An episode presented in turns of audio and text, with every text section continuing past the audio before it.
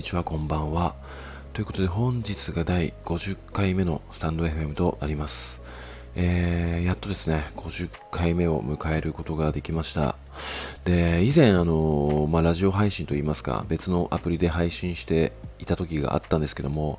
まあ、その時はちょっとネタが尽きてしまいまして、まあ、そんな続けることができなかったのですが、まあ、この、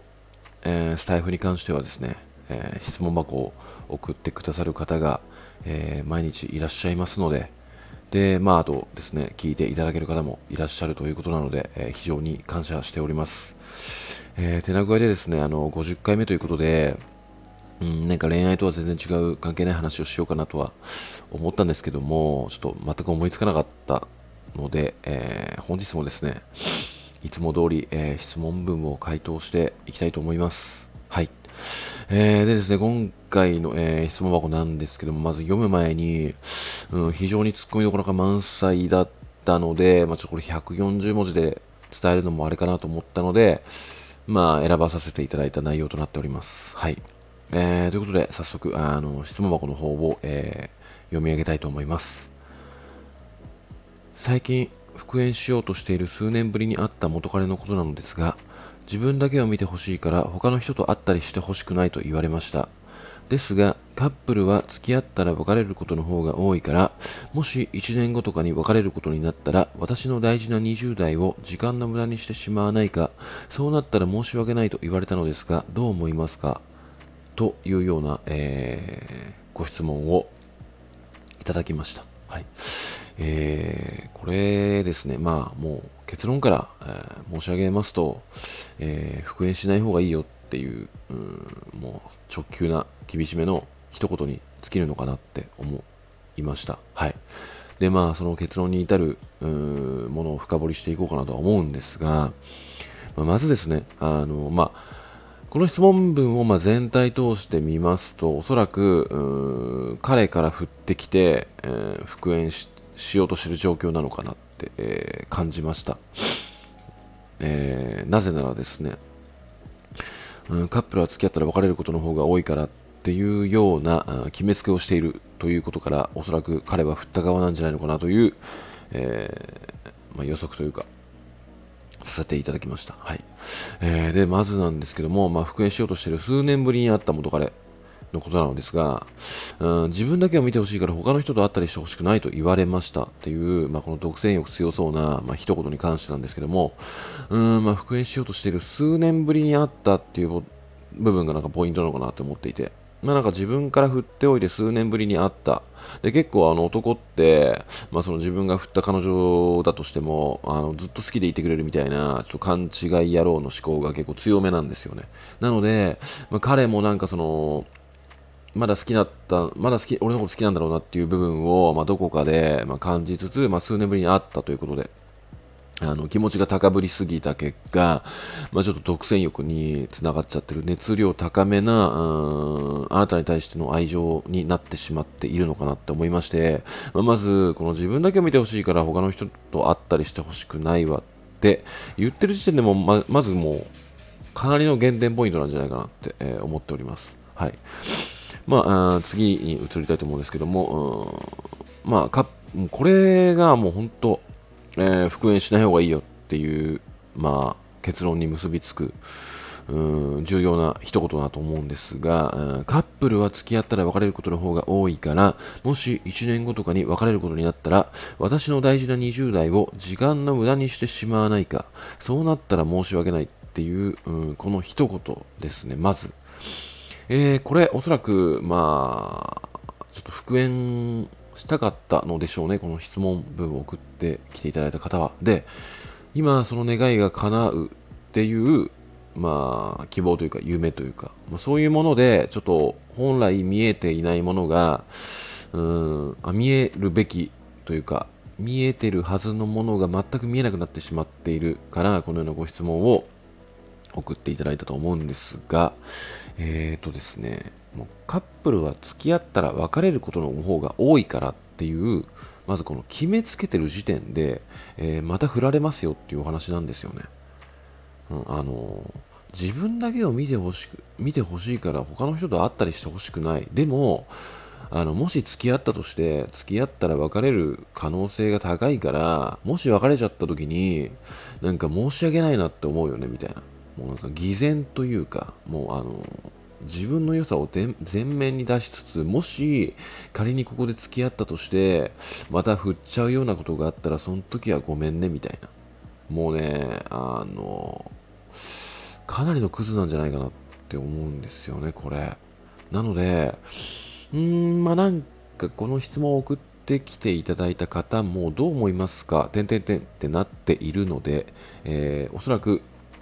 これは復縁していいものかどうなのか、彼に対する違和感が非常に、えー、強いんじゃないのかなって思ったので、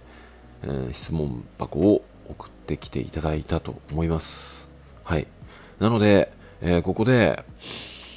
あの押すことは絶対しません。個人的には。はい。あの、もう地雷要素がこんだけ散りばめられていますので、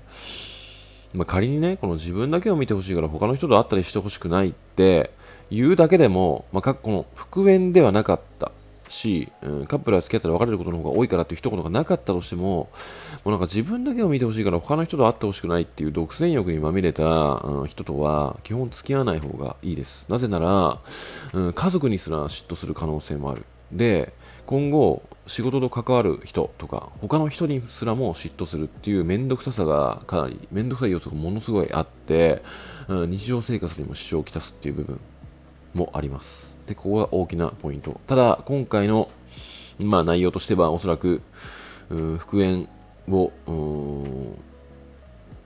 というか、まあ、自分が振った彼女がまだ自分のことが好きなんじゃないかということで久々に会ったことで熱量が高まったことに対する独占欲だと思うので本来の独占欲よりも、まあ、クズ要素が多めなんじゃないかなって個人的には分析しております。はい。で、もうあとはあ事前にうん別れを匂わすような一言ともし別れても自分の責任ではないあの時申し訳ないと言ったからっていうようなメッセージが込められている一言である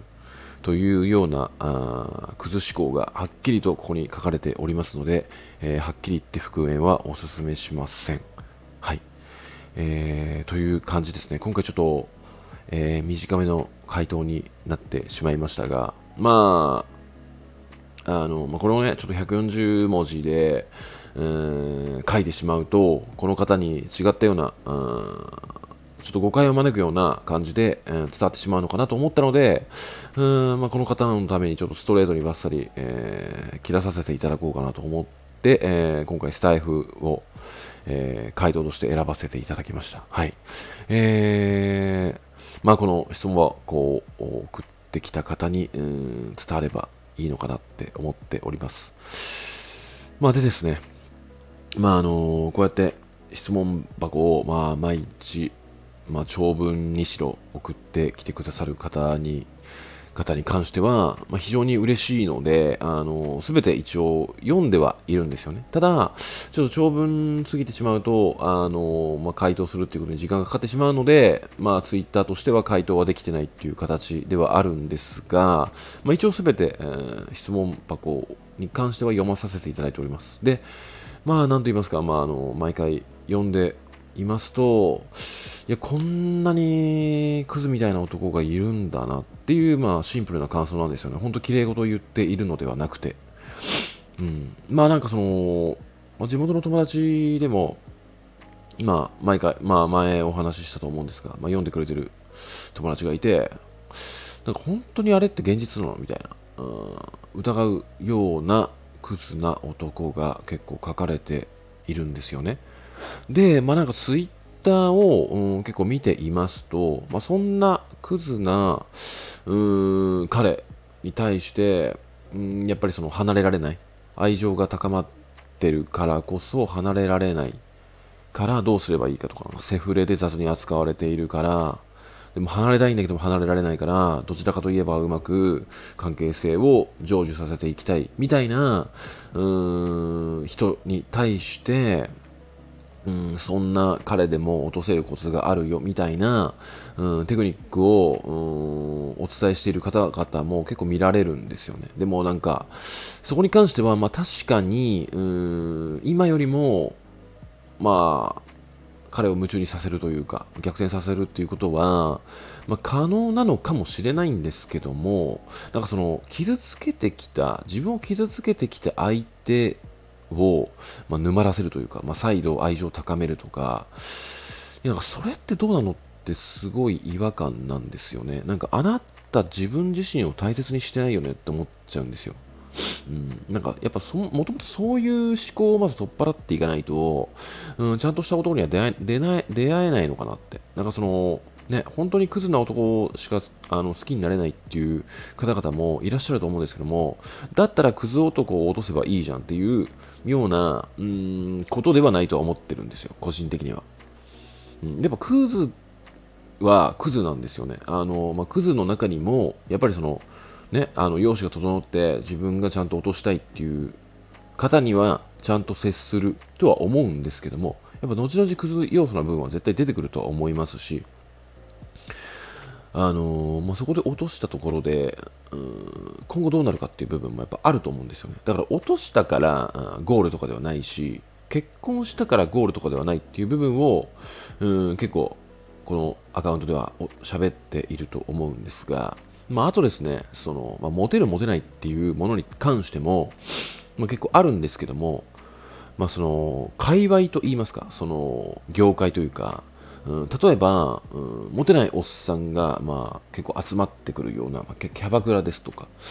まあ、なんかそういう部分においての、うん、モテる、モテてくっていうものと、まあ、一般的な男性を落とす、モテてくというか、好感を抱いてもらえるようなテクニックって全く違うものだと思ってるんですよね。うん。なんかその、やっぱり小手先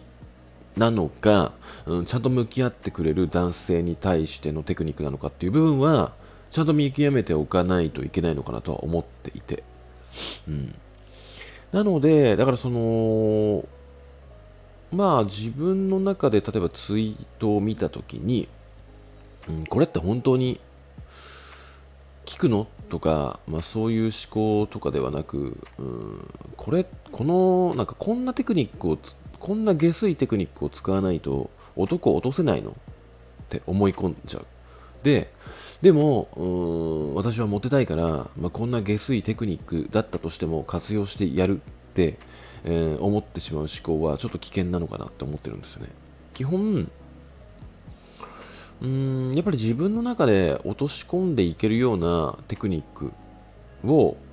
磨いていく方がいいのかなと。まあテクニックというか、うん、まあ相手に対しての敬意とかですよね。もうほとんど。で、まあ相手を夢中にさせるっていう部分の、まあテクっていうものも、まあもちろんあるとは思うんですが、やっぱりそのテクニックっていうものって、うん、まあなんか浅いというかあの人としてまあ例えば本当にモテてこなかった人に対してうん沼らせるようなテクニックとかは、ま、たくさんあるとは思うんですけども、